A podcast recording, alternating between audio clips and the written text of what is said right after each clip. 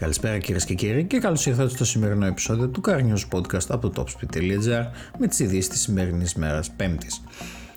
Στο highlight της ημέρα οδηγούμε τον Dacia Duster 1000 TC LPG, σύγχρονο και προσιτό. Το ρουμάνικο SUV παραθέτει τα χαρακτηριστικά τα οποία το έχρισαν best seller στην ελληνική αγορά.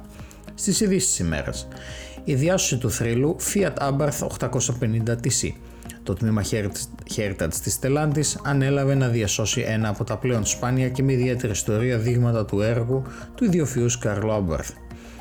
BMW, επέκταση παραγωγής εξαρτημάτων για ηλεκτροκίνητα οχήματα στη Λιψία.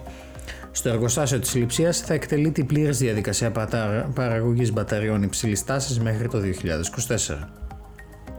Τέλος, η designer Agatha Ruiz de la Prada είναι η νέα ambassador της Fiat.